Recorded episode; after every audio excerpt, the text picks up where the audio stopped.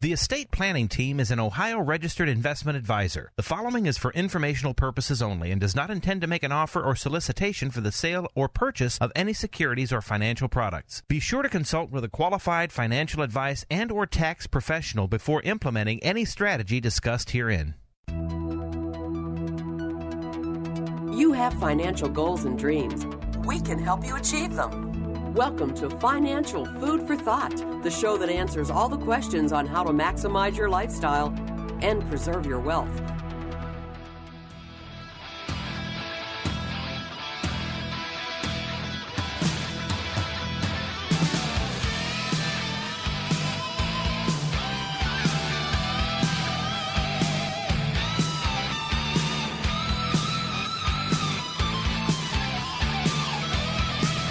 Good morning, everyone. You found Financial Food for Thought. Carrie Ann, guess why I'm playing this song? Mm. Have you ever heard this song before? Yeah, I have. Yeah, it must have come out after nineteen eighty, right? Right. I bet you won't be able to remember the group. I I, I would take a couple guesses. Does it begin with S? It does. Scorpions? Very good. Oh, see, you're getting more in like eighties, nineties, to current country. We got Mark Dowling, Kara Waddell. You found Financial Food for Thought. Brought to you by the Estate Planning Team. And here's... You know. All right, Carrie. So we have the cruel, somber, somber of twenty-two, right? Oh, that's that's a and, terrible way to start someone's Saturday morning, Mark. Well, actually, we're taping this on Friday oh, I know, morning. But... And we heard... But you, you heard Jamie Dimon, right? Right now, it's kind of sunny. Things are doing fine. You know, everyone thinks the, the Fed can handle this. That hurricane is right out there down the road coming our way. We just don't know if it's a minor one or Superstorm Sandy or, uh, yeah, Sandy or or uh, Andrew or something like that. And it's you, you better brace yourself. There you go. Mm-hmm. You better brace yourself, Carrie. Uh, so we've been talking about this for a long time. And... Verizon just gave us all a brand new iPhone thirteen. Let me turn that guy off, Carrie. All right. So, the news, we got a lot of data this week. A lot of people, we heard from President Biden this morning, actually. We t- we're taping the show on Friday morning. Um, the we have the... You know, not only do we just hear Jamie Dimon, of course, he leads J P. Morgan, talking about the economic hurricane that's coming. Um, we also, Elon Musk made headlines this week when he said that he has a super bad feeling, Gary. Well, yeah, and there was an art. I was going to say today it said that Tesla's going to pause hiring and cut ten percent, ten percent of yeah. their staff. Yeah, that was that was his comment. He was saying that he just he's got a super bad feeling. And when you've got a super bad feeling, that's what you do. We talked about this uh, be- before. It, the, the companies, they, if they're trying to save their bottom line, they got to cut costs. And the quickest, easiest way to cut costs is employees, laying staff. off employees. If that starts happening, and that's a self-fulfilling prophecy that leads to stagflation because we already have the high inflation. We've got a slowing growth, not that necessarily... Are we going to have a recession? I don't know, meaning two consecutive negative G D P quarters. I don't know. Could, could not. Maybe in the next twelve months, maybe next eighteen, possibly in the next twenty-four, right? But the idea is if companies start laying off, that's the third leg of stagflation, a higher unemployment. Now, that's why the jobs data was watched so closely. So I'll go over the little data that we got, the triple payroll this week. You know, we had A D P and we had the JOLTS report and we had the weekly jobless claims. And, of course, we had the jobs report th- this morning. Um, but it's interesting. One of the questions after President Biden's presser this morning, they somebody asked about Elon, you know, because President Biden was saying, hey, the jobs report was pretty good, right? Right. Um, so we're still creating a ton of jobs. And, and someone asked him, well, yeah, but what about Elon Musk saying ten percent layoff? And and President Biden, off the cuff, when he's off the teleprompter, you never know what he's going to say. Right. right? I, I didn't catch it all. I mean, I, 'cause I'm listening to it on the radio on the way in. Um, he said something about, you know, President Biden said something about Elon, you know, ha- having a nice trip to the moon. Oh, you know, oh, okay. Talking about his SpaceX work. So I don't know. Biden's a, Biden's an angry old man, Gary. Well, I, I one of the headlines must have been after. I'm looking now. It said economist, um, many economists rips Biden's inflation response. President can't be more wrong that he can't do anything right. Yeah, and and we said I really don't know how much the president of the United States, whoever that may be, can control inflation. No, but I think policies or, I don't know, got to do something. I mean, look at when you said bad feeling. I don't know, Mark. I had a bad feeling when I had to fill up gas twice this week. Oh, yeah. I, I mean, mean, just from Monday to Thursday. You know, Bloomberg, their, their one of their articles, one of their shock lines this week was saying that a study says that one-third of Americans earning at least two hundred fifty thousand dollars a year say they are living paycheck to paycheck. Mm. Maybe they have long commutes. Um, you know, it, so so that's what we're here to talk about. It, we haven't had to deal with Biden inflation, this right. inflation. If you are, uh, you know, and, and so now is this, you know, going to cause retirement destruction? I'm calling right. it now. You know, this demand destruction. Is it going to cause you derailment of your retirement? Is it going to? Do you know? Do, right. That's the. A that's lot of the people point. Don't know because they feel like they should. Everyone can cut back, Harry. Right. Everybody can tighten their belt. Right, uh, including let's hopefully the government should in some ways. Well, no, they can't. Right, they won't. But everyone else can. It's our money, yeah. Um, now, does that mean everybody has to? No, in the beginning of the, when we started to lose faith in that this inflation was transitory, I, I kept saying on the show, I kept asking our t- state planning team clients, is it bothering you? Are you making adjustments? And all I got back was, no, Mark, it's not bothering me. No, no, no. Not yet. It's a different case now. Right. And, and and inflation, you know, you, you leave that higher inflation in for twelve months, twenty-four months. It's a whole different ballgame. And I think the difference is it's such a jump. Because when I was grocery shopping last weekend, which was, I should have planned ahead because shopping, grocery shopping on Memorial Day weekend is not fun. Too crowded for me. But, uh, you know, there were uh, people stop, you know, were talking and said, look at these prices. They're not even jumping from week to week by ten percent, it's like a thirty percent jump. And this lady was going on and on and she tracked her. Bu- and then even the gas prices, it's not even, I know the gas station by me that I pass every day, you know, jumped thirty-five, forty cents this week. That's not those small increments. Right. Those are, th- that's when I think you start feeling it. Right. And, and, and that's when do you start changing your behavior? And so, so the question becomes, do you need to do that? Do you need to postpone your retirement? Do you need to postpone that next major purchase, whether that be an automobile, could be a new house? We know that we have data now saying that the housing market is is cooling off, right? Mm-hmm. Um, well, it couldn't sustain that anyway. I and, mean, the way prices were. Right. But yet we also have, you know, American Airlines saying their their revenues are going through the roof. Mm-hmm. Europe, they say Europe is packed. You know, this this spring season, um, you know, the, the travel, the people, all the pent up travel, you know, in other words, it's globally, Carrie, it's we've got a wealth gap. Right. And there's a lot of people who won't even bat an eye with this higher inflation. And there's a lot of people that it's going to really hurt. And I think sometimes people that when we see in the process, people who are worried are saying, I'm not going to be able to retire now or I'm going to have to work longer.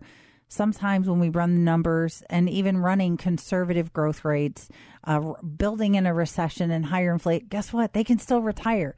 It's not going to affect, okay, their estate's going to be nine hundred thousand at age at their life expectancy versus it was going to be one point two million. I'm just saying it, right. It materially doesn't impact their long-term spending plans when they are thinking, oh my gosh, I'm going to have to work in a job longer that I don't love. Or some people say, I'm going to retire at this day and things are going to be all rosy. We have that group of people because they don't know. They said, oh, we'll be fine. We'll adjust. Well, when you run those scenarios, um, they're coming up short.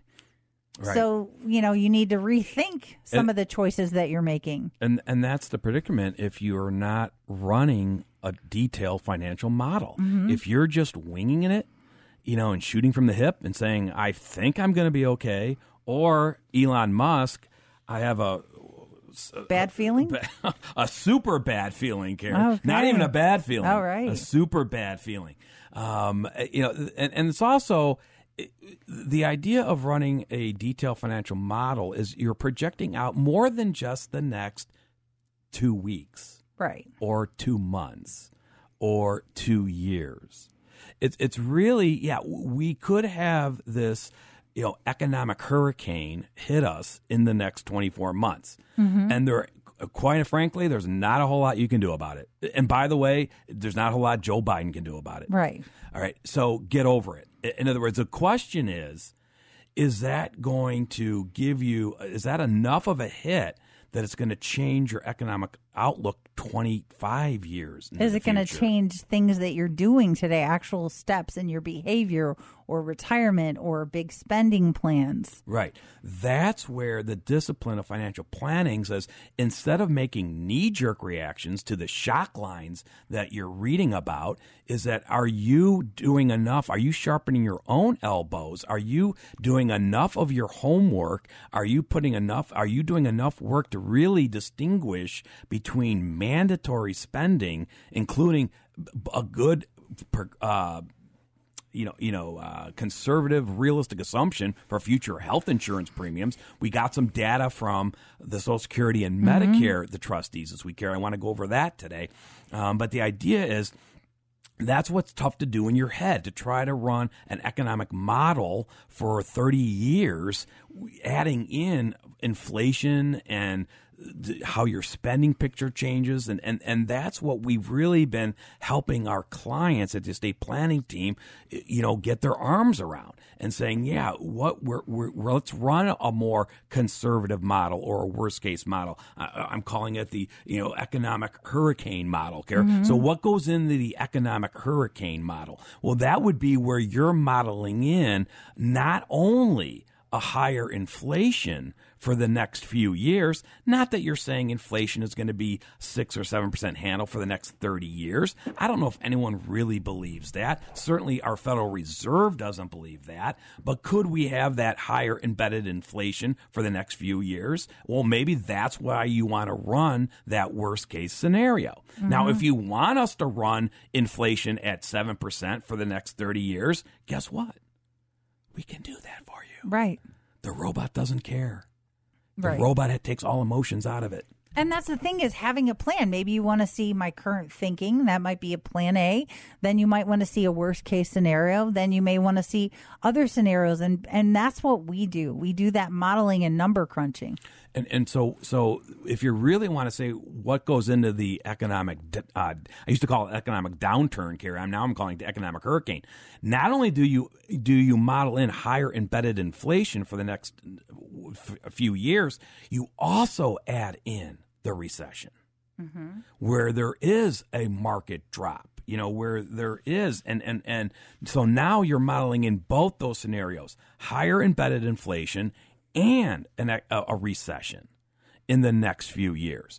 Now, that is maybe where you're getting to, to where you're saying, okay, this may be a worst case scenario. Now, I want to know if that does happen and I don't change any of my other assumptions in terms of spending and or retirement dates and or, you know, more importantly, discretionary spending. Am I still going to be okay in the end?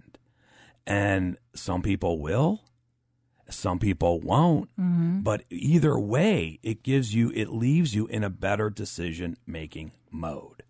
And the and the fact that that's just even the first place, because I think now more than ever, people need to be proactive and take advantage of opportunities and look at, how do you create income tax efficiently? How do you set things up so that you're minimizing your cumulative tax liability? How are you making sure that your Medicare B premiums, you're not going through that um, IRMA threshold, um, and making all these adjustments? I mean, we have clients that want to go through all the steps of the process, and other people who have a good handle on their expenses. And we have people that know, you know what, I can adjust. I'm doing enough discretionary that I'm not going to run out of money, but I want to look at effective and efficient I R A and company plan distribution planning. I want to take advantage of Roth conversion planning and other tax-free dollars, especially if you're concerned about future tax increases, which many people are. And you're listening to Financial Food for Thought here this morning, and we're here every Saturday morning on fourteen twenty a.m. between nine and ten, and we're sponsored by the Estate Planning Team. And we've been talking this morning what we do at the Estate Planning Team. We're planners. We're analysts. Um, what we do is that traditional financial planning and number crunching and modeling. And we've been around more than thirty-five years and are affordable fee-based fiduciary planners that have been helping people now more than, uh, again, thirty-five years through unbiased objective advice and analysis. And whether you need a lot of help and want help through the analysis, recommendations, and step-by-step implementation and coordination with other advisors, or if you just need help with analyzing pieces and parts and you have a good handle of, we have both hourly and comprehensive retainer free fees available. Um, we offer a free, no obligation, no pressure consultation, which we can do by phone or in person to see if you can benefit. What we do is very different. And if you listen to the show, you know we don't do investments. Our clients do that on their own, or they already work with an existing investment advisor. What we do is very different.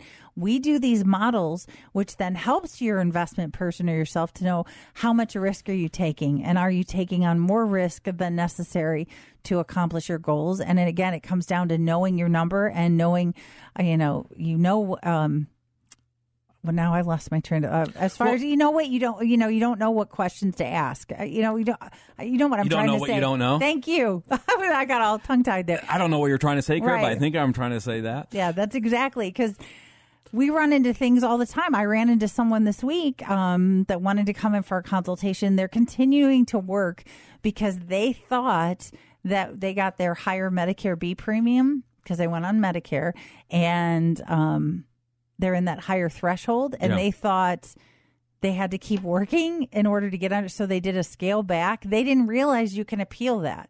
Yep. They they could have retired. I mean, you don't know because you haven't had experience, and yeah, they're good at their field, but they didn't know. So I said, you're continuing. I hate this. I just, I scaled back because I don't want to pay so much more in medical.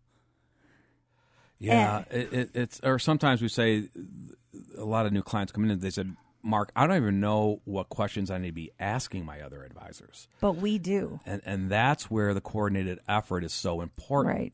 And if, if you're in that position and, and where, you know, if you look at the maybe the five professionals that you may hire to help you build whatever you want to call it, a retirement model, we used to call it an estate plan, whatever, financial plan. The idea is it could be the attorney. It could be the tax preparer. Could be the investment advisor. Could be the insurance agents, or could be what we consider ourselves a traditional financial mm-hmm. planner. Now, the question is, if if that it's not unusual that uh, somebody coming to see us has some of those already in place. Right. Um, and maybe they're just looking for the ones that aren't in place yet. But but the question is, if you do have those people already in place, the, here's my question to you. How often are they ever talking together with you? In other words, in the same meeting room. Or on a conference call, or a three-way conference call. Mm, you bet, know, how bet, often bet is not. yeah? Is, if your is your investment advisor ever ask you for a copy of your tax return to help you with understanding the different tax strategies? Um, has your attorney ever talking to your insurance agent about whether your life insurance should be inside or outside your estate? I, I could go on and on and on. You know, today, Carrie, I'm, I'm, if I have time, I'm going to talk a little bit more about health savings accounts. Mm-hmm. You know, I started that last week. You know, I always go back and listen to our podcast show. If I don't get to today, I'll get to it in the, in the upcoming weeks. And that's a good example. It, it, you know, we've noticed over the decades we've been helping clients is that one, you know, if we discover in the initial, you know, data gathering that the client has an H S A or has availability for an H S A, even if they haven't funded it yet. Mm-hmm. That they really don't understand. No one's helping with them. So here, that's my good point. So if you have all these other advisors already in place, how many of them are helping you with understanding your H S A, if you've mm. got one, and and the strategy that you could be using for that, and how that fits in to your thirty-year economic retirement model? Or is it just out there and no one's even dealing with it? and you tell them, well, I have an H S A, and they're like, oh, okay, here, let me roll over your four oh one k to my I R A so I can help you with that. Yeah. Does that sound, you know, so, so, you know, so that's again, so the idea of coordination of advisors. It's okay to have independent advisors. The important thing is, are they talking to one another? Are they all working in a vacuum based on just what they want to do? Or are they working together on your plan? Right. And, and, and, and I was going to say, go. I'm sorry, Mark. Well, and just saying addressing your concerns. Right. And our role as advisor, we can make recommendations. It doesn't mean you need to follow them. Or maybe you say, I don't want this. Then we make another recommendation. Our job is to be objective and say, hey, this is the best scenario based on what you told us. And if you want to find out more and you want to schedule a free consultation, we're scheduling now throughout the end of summer. Again, we're doing that by phone or in person. You can give us a call. We will call you back on Monday. If you send an email from through the website, you can get, you'll get a response that way. Call four four zero, two three nine, two zero nine zero. That's four four zero, two three nine, two zero nine zero. Or visit our website at financial food for thought dot com. It's a hurricane, too. Right now, it's kind of sunny. Things are doing fine. You know, everyone thinks the, the, the Fed can handle this. That hurricane is right out there down the road coming our way. We just don't know if it's a minor one or Superstorm Sandy or uh, yeah, Sandy or or uh, Andrew or something like that. And it's you, you, you better brace yourself. Oh, okay. So did the payroll data lead to a decision-making mode on whether that hurricane is going to come now or not? So, all right, the JOLTS report, okay, uh, you know, the jobs opening labor, all right, that came in at eleven point four million, um, which was good, slightly, you know, about a four hundred fifty-five thousand decline, though, from the previous month, uh, you know. Um, so hiring and quits were little change. So that's back to the great resignation, Carrie, right? In other words, we, you know, how did that, you know, what we're keeping an eye on that too, you know, that that point of, you know, there's two job openings for every person willing to, looking for work, right? Uh, so I guess the labor market still remains tight. Um, you know, again, with those record job openings in combination with record low layoffs so far, Carrie, right? And and mm-hmm. that's what we're saying. It, you know, it is a, now they said about um, about another four point four million workers left their positions. Now that doesn't mean right. they didn't get a job somewhere else, right? right? The, but, but that's a lot. Um, yeah. So it, it's just showing that okay. So the labor market's still tight, right? Um, the A D P report, that was a little hit. That came. That was a downside surprise. The street was looking for about three hundred thousand new jobs uh, with A D P. It came in about one hundred twenty-eight thousand, Carrie, right? Um, and again, it's the second consecutive month where they saw small business jobs drop. That's not a good sign. No. You know, for middle America, right? Um, so that now, then we had the weekly jobless claims. You know, you know that's people filing, you know, for unemployment, you know, mm-hmm. unemployment. Um, they, you know, remember what? What's the magic number that the economists look, Carrie? Two hundred thousand, right? In, okay. other, in other words, if there's more, this is weekly, right? So if there's more than two hundred thousand a week, that's bad. If there's under two hundred thousand a week, that's good. Or it's never going to be zero, right? right? You know, and but under two hundred thousand is neutral or no red flags. So the consensus they were looking for two hundred and ten came in at two hundred. Okay. So, so um, right at that, you know, what me worry level. So that leads us to the big guy, and that was the jobs report, right? And that came out this morning, and we're taping the show on Friday morning, the, uh, June third. All right. So the consensus was looking for about three hundred eighteen thousand, you know, new non-farm payrolls. It came in, Carrie, at three hundred ninety thousand.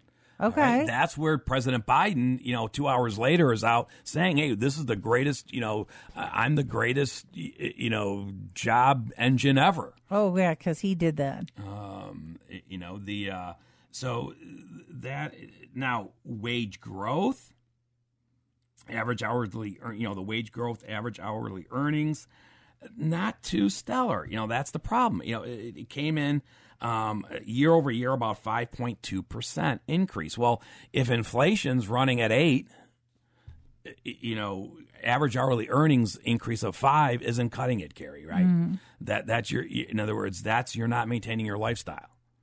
All right. You're, you're, you're, you're, you're, you're eating bologna instead of steak. Okay. Right. Um, you know, you're, you're canceling the riverboat cruise. All right. You're de- delaying that next, you know, maybe an, a new automobile purchase, mm-hmm. or maybe a, a major home renovation, or maybe a new home. Um, you know, those types of things. So that, and then the labor force participation rate, um, that ticked up slightly, sixty-two point three. That's what the people are really waiting for, is when it, when are people going to go back to work? Yeah. You know, our, there, there's a lot of, you know, and, and that's kind of what we're saying, is that um, here's another shock line story that came out this week, Carrie. C E Os warn that U S households are burning through savings at an alarming rate and could run out within months. All right. So when, if you, does that mean when they run out of this excess cash that a lot of people build up when they drop the helicopter money on our laps? Okay. People are now spending that down. So yeah. What do they do when they spend it all down? Let's hope they go back to work. Um, so people, or I'd hope you go back to work before you spend it all down. But um, yeah. So, so again, when you're looking at the, the, the, the payroll data, I don't think, I don't think it's going to change the Fed's decision. I think they're still going to do fifty basis point hikes for the next two sessions.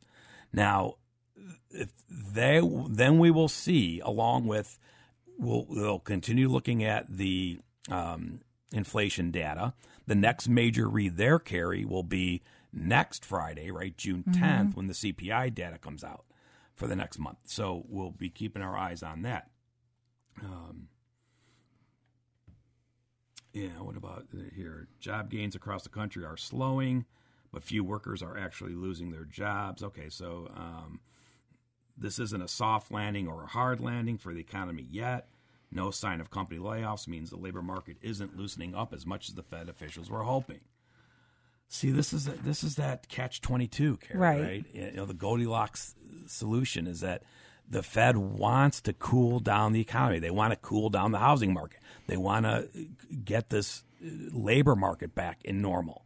They want to get all that back. And, and uh, unfortunately, the price you pay to do that is recession. Mm. Um, and, you know, that's the – so the question is, what do you do at home? Um, well – One, do you just get depressed because you read all the shock lines? And here's one, Carrie. A comfortable retirement appears out of the reach for most Americans. Oh, that's lovely. All right. Um, American workers say it will take one point one million on average to retire comfortably. But less than one in four figure they'll ever be able to save that much. All right. So... what do you do? Um, well, one of the things is that we always talk about three steps that you can do to protect yourself or your family from the next economic hurricane, Carrie. Okay. All right. Um, okay. One, maintain an adequate cash reserve. All right. Um, mm-hmm. And because the idea is what hurts even more than watching your investments lose value. And this year, it doesn't matter what you're invested in, whether it be stocks or bonds, you're down, you're negative. Now, your cash, yeah, isn't going down. Your fixed annuities, yes, they aren't going down. But you probably don't have all your money in cash and fixed annuities. And honestly, even though, like, the fixed annuity guys would love you to do that, Carrie, right? But in all honesty, you don't. Or it's it, you know, any of these strategy assets, you never put all or one in any concept. No, unless you're talking about fixed annuities, Carrie, because the fixed annuity guys, that's what they'll recommend. But the fixed annuity are a great strategy, but it's a part. Yes. Does it make sense? What's your exit strategy? When are you going to use it? Do you understand what you're buying? So we, you know. It is a viable strategy. It is not an all or nothing. Same thing. We wouldn't recommend somebody go into all of the same stock. Or... yeah, and that's a good point, Carrie, when you mentioned briefly about, do you understand what you're buying? In other words, a lot of times when a new client comes in, they've either been a they, they've either heard about fixed annuities or been approached by the fixed annuities or went to a seminar on fixed annuities, even though they didn't realize it was going to be about fixed annuities, right? right? It's about getting guaranteed income for life, They'll right? never run out. Yeah, and no market, you know, no upside potential and no downside risk. But really, they really didn't have a good working knowledge of how, what is the whole picture of the annuity. It, it's one, yeah, what do you, when you buy one, right? But when do you start using it? You know, when when is the right time to take it out? What's the difference between an uh, annuitization and turning on a guaranteed income rider, or just taking distributions as needed? You know, can you buy? Uh, can you can you? Uh, you know, I thought, Mark, it was that you're never supposed to own an annuity inside an I R A. And of course, today the majority of the annuities being sold are inside I R As. Mm-hmm. You know, so, so then the question is, well, is everybody wrong then, or was everybody right? Now, I mean, who was wrong and who was right? Um, and, and also, by the way, can I convert my I R A annuity to a Roth I R A annuity? How often have you had that discussion? Right. You know, and, and these are all things. Uh, so, yeah, it's it's it's it's another financial tool that's in the financial toolbox, right? It doesn't mean it, it solves every issue that you're facing in an economic hurricane. Mm-hmm. And what's the future plan? Not that it sounds good today. What's the future use of that? So anyway, so back to three steps. How do we get off on that tracker? I don't know. We were um, talking about... Okay, the, the the three steps to protect. So adequate cash reserve. You That's know, because, a big one. Again, because what... what I know where I got back on track here now, okay? Because I was saying what what's even hurts more than watching your investments go down is if you have to lock in that loss because you need cash flow in retirement. Mm-hmm. So you have to sell low. Right. Um, and, and that's really where a lot of people tighten the belt and say, I won't do that. In other words, I will not buy that next big thing because I'm going to have to sell my investments low to get the cash flow to do it. Mm-hmm. All right. So I'm going to put off that and maybe permanently say, I'm never going to do that. Right. Perhaps that it may be a bucket list trip or something. Um, so, or I have an emergency, not that our clients, you know, again, because we always ask our clients, you know, what about an emergency fund? They say, well, Mark, I'm not planning any emergencies. Mm-hmm. Yeah. Well, that's the point. Nobody's planning the emergency. Right. That's why we call it emergency. Right. Uh, so the idea is, you know, having an adequate cash reserve. So if you do need to get your money, that cash flow, your hands on some money, and you don't want to sell low, you don't have to. You can rely on your cash reserve. And by the way, if you're not selling your stocks low, you're still collecting the dividends on them. All right. Um, now, you, we can have, lo- you know, we have long discussions with our clients about what is an adequate cash reserve. By the way, don't ask your neighbors what theirs is. Right. Or your coworkers. You better figure this out for yourself. Because you might have a little, you know, you may have different circumstances, different needs. Right. But, you know, if you're talking about, in retirement, it's not about loss of wages, replacing lost wages, because in retirement, there are no wages. Right. It's more the idea of what's your spending gap, you know, that difference between what you truly plan on spending. Let's call it a budget, even though that's a terrible word, Carrie, right? But um, so let's call it cash flow planning. That's there we sweeter, go. Right? All right. Um, so if we have a if we have an adequate cash flow need schedule, we know exactly how much you need in cash to to meet all your financial goals this year, then we can also determine what the gap is. The gap is the difference between your total cash flow needs and what's coming in in fixed retirement income. Mm-hmm. And again, that would be pensions, Social Security, and perhaps an annuitized annuity that you've mm-hmm. turned on the contractual income, right? So that, you you know, that's kind of like saying, because really none of those go away in a recession. Right. All right. Um, they keep coming in. So really the the gap is the difference between your total cash flow needs and that fixed retirement income. That's the the difference, that balance is what has to come out of your nest egg. So so so perhaps you want twelve months, maybe eighteen months of your spending gap in your cash reserve. That'd be one way of doing it. Okay, second thing you can do is, you had mentioned, Carrie, don't take on more risk than what you need to be okay. All right, so rebalance periodically. In other words, if you, you know, let's say that's the sixty forty portfolio, right? Mm-hmm. Or maybe, you know, you're a conservative, more in a fifty fifty portfolio.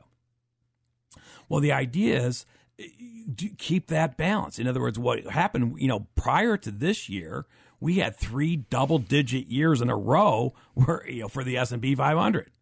So a lot of a lot of your allocations got out of whack. Right, as you, you were reinvesting the dividends and and, and just you, and be, the normal growth. The growth was more. So in other words, you you if you started prior, four years ago at sixty forty and you left everything the same, you know, going into this year, you might have been closer to seventy thirty than sixty forty. In other words, you were actually taking on more risk. That's where, you know, the professionals locked right. in all those gains. That's why we saw so many capital gains, you know, in the last few right. years on the tax returns. Now, that doesn't bother you if you're in a tax-deferred account, but it kind of hurts if you're on a taxable account and, and, and you weren't, you know, and you didn't realize how high capital gains were going to be. But why the professionals were doing that was to protect exactly what I'm talking about. That's what they should be doing. Mm-hmm. I mean, yeah, would you rather pay capital gains taxes or or lock in the losses? Mm. You know, and so so the idea is, so professionals tend to rebalance. If you're not sure if your investment advisor is rebalancing, here's a question you might want to ask them. Hey, how often do you rebalance? Fair question. Fair question. And if you're doing it yourself, maybe you need to look at it. Some people don't. Or some people got so excited about the gains and how well things were doing, they kept taking on more risk because they believed things were going good, and you need to relook at that. Because even those people that maybe were even in a sixty forty didn't need to be in a sixty forty because they didn't know they could do all the spending they wanted to do that they could dream of, even with higher inflation rates, a market downturn, and they're still not running out of money. So why would you take on the potential risk? Because we don't know. Yeah. There are too many unknowns in this world. Yeah, and and, and that's why you have to do this for yourself. I mean, and, Carrie, I, I know this is going to shock a lot of listeners, but we actually, over the thirty-five years we've been helping Cleveland families build custom financial plans, Carrie, we've actually had clients who don't have a dime in the market. Right. You know why? Because they don't need it. Right. And, and for them, and maybe, Mark, I would think the group that lost big in two thousand eight, we've had people park it in fixed position, whether it's annuities, bonds, cash, and they're fine with that. They said slow growth and little growth and, and missing the upside is so much better than potential loss for them, and they can sleep at night. So that's when it's your plan. Yeah. It's your money. Yeah, because we have other clients, Carrie, who have, are, are north of eighty percent in the stock market. And, and you know why they are?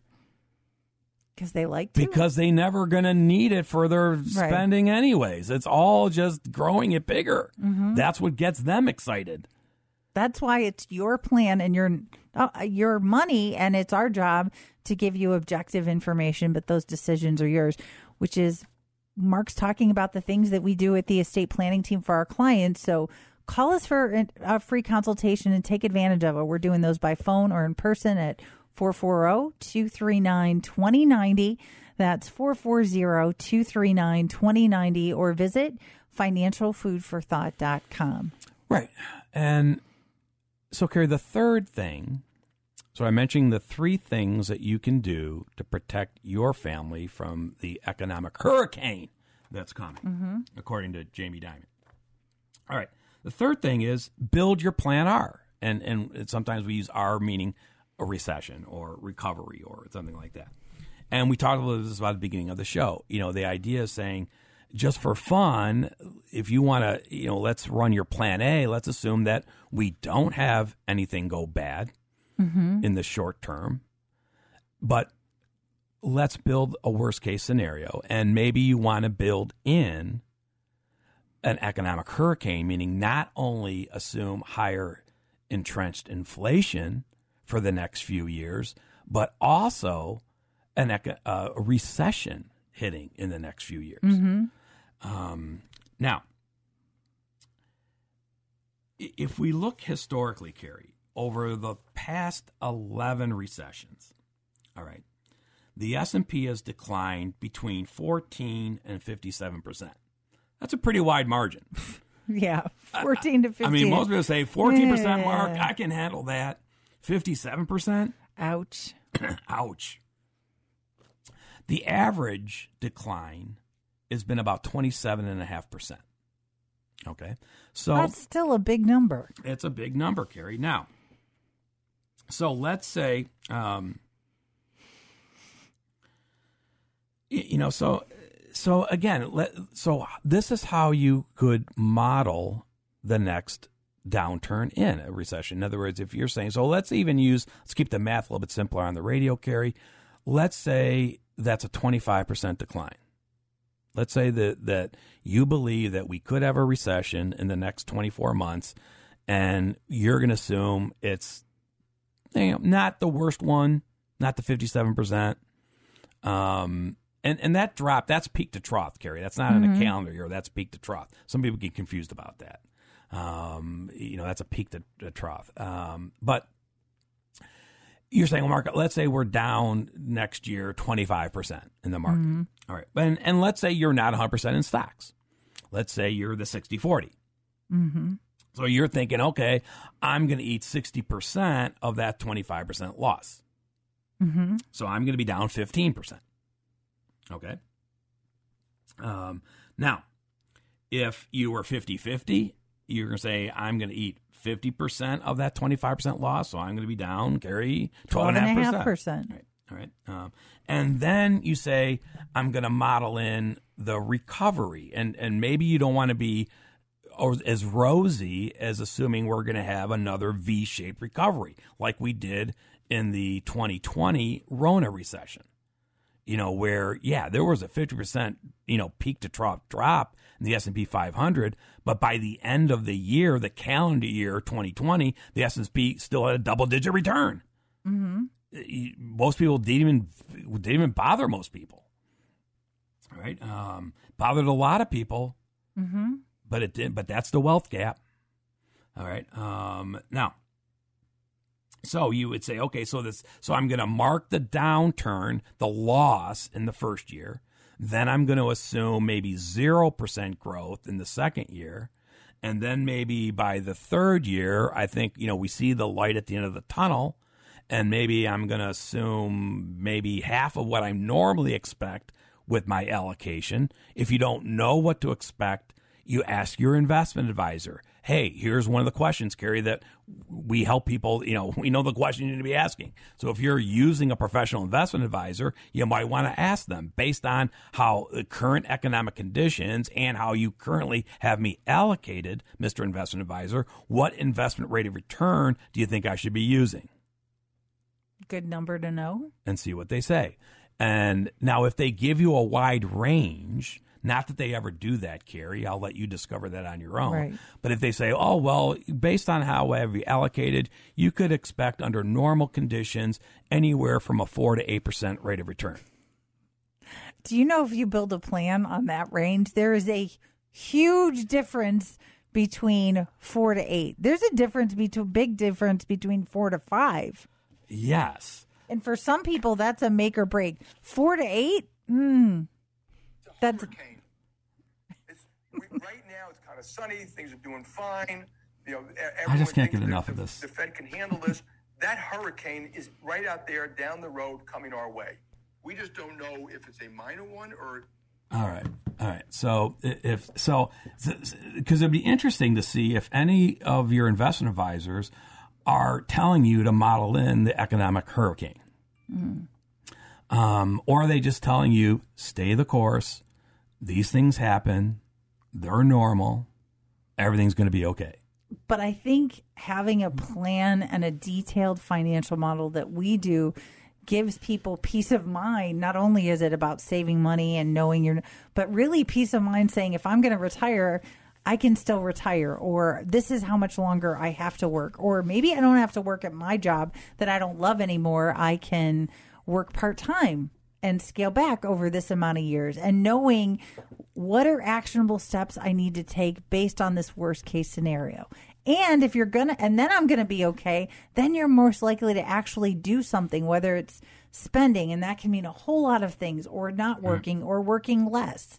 That's the power of doing detailed financial planning. Now, your parents, by the way, I'm talking to the baby boomers, because, you know, I know the Z generation, you know, isn't listening to us, nor are the millennials. Right. But the baby boomers are, right? So your parents, by the way, they didn't have the sophisticated financial models going that we can run today.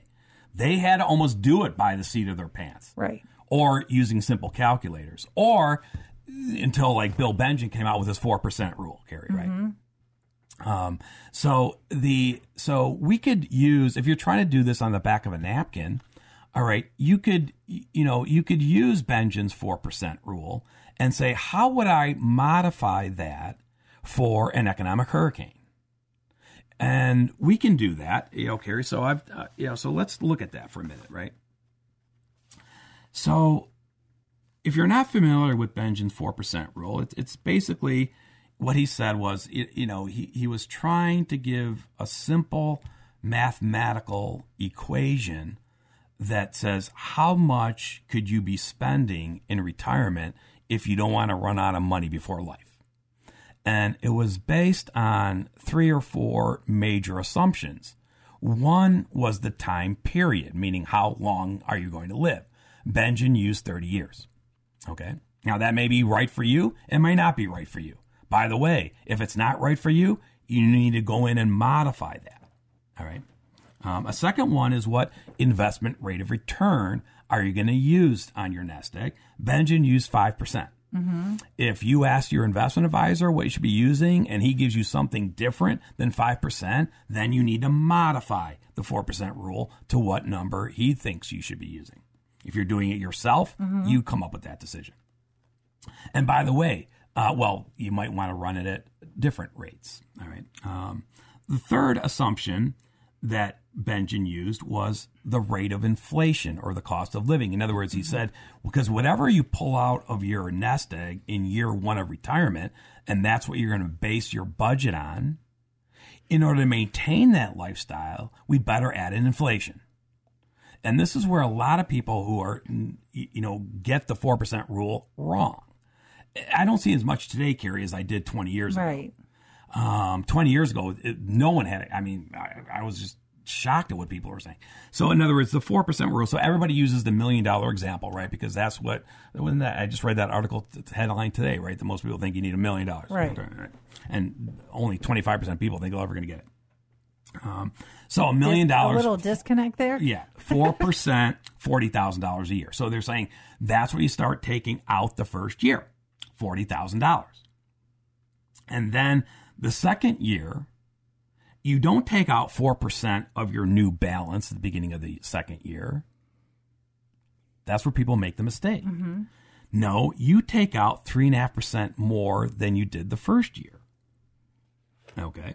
That's the difference. And then the third year, you take out three point five percent more than the second year.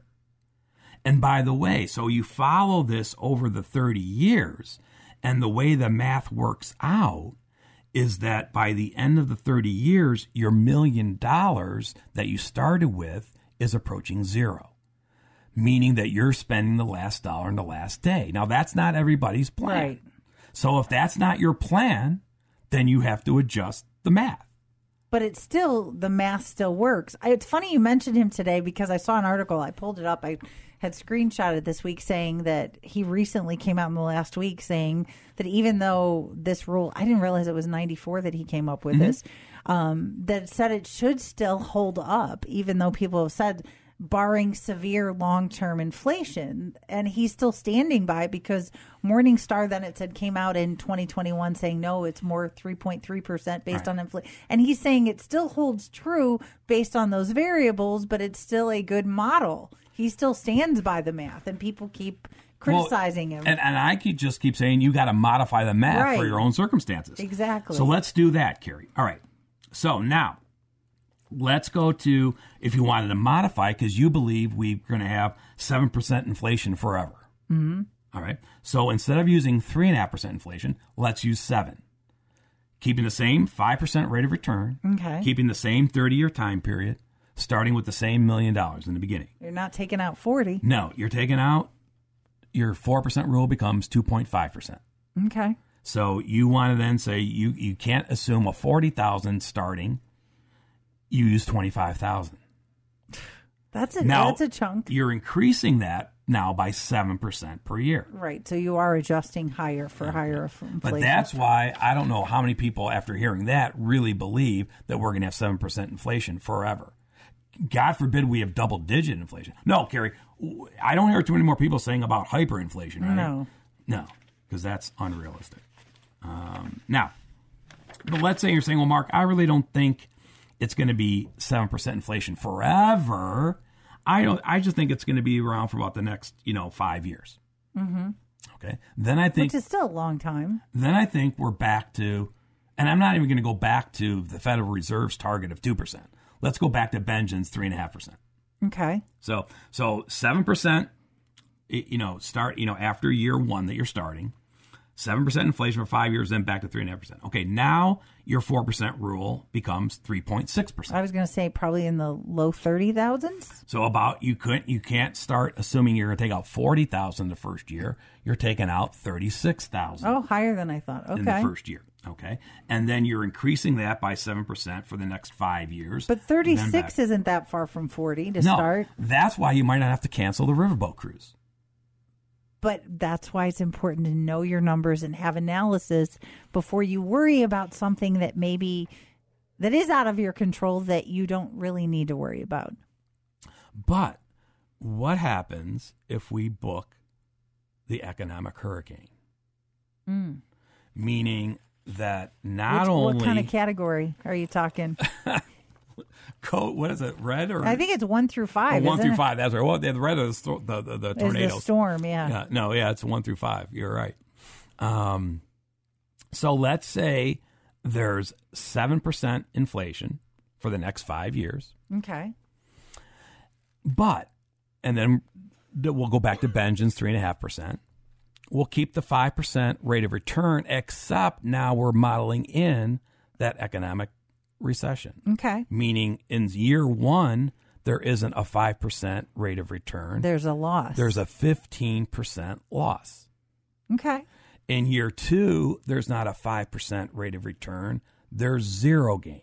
Okay. So you're doing a re- recession and slow growth recovery. In year three, it isn't a five percent gain yet. It's only a two point five percent gain. Okay. And then by year four, we're back to our five ongoing. All right. Now your four percent rule becomes two point seven percent. And under that scenario, you would start taking out twenty-seven thousand dollars. And you'd be budgeting on that. Now, with that, you add in your fixed retirement income, which could be pensions, Social Security, and, and kind of go from there.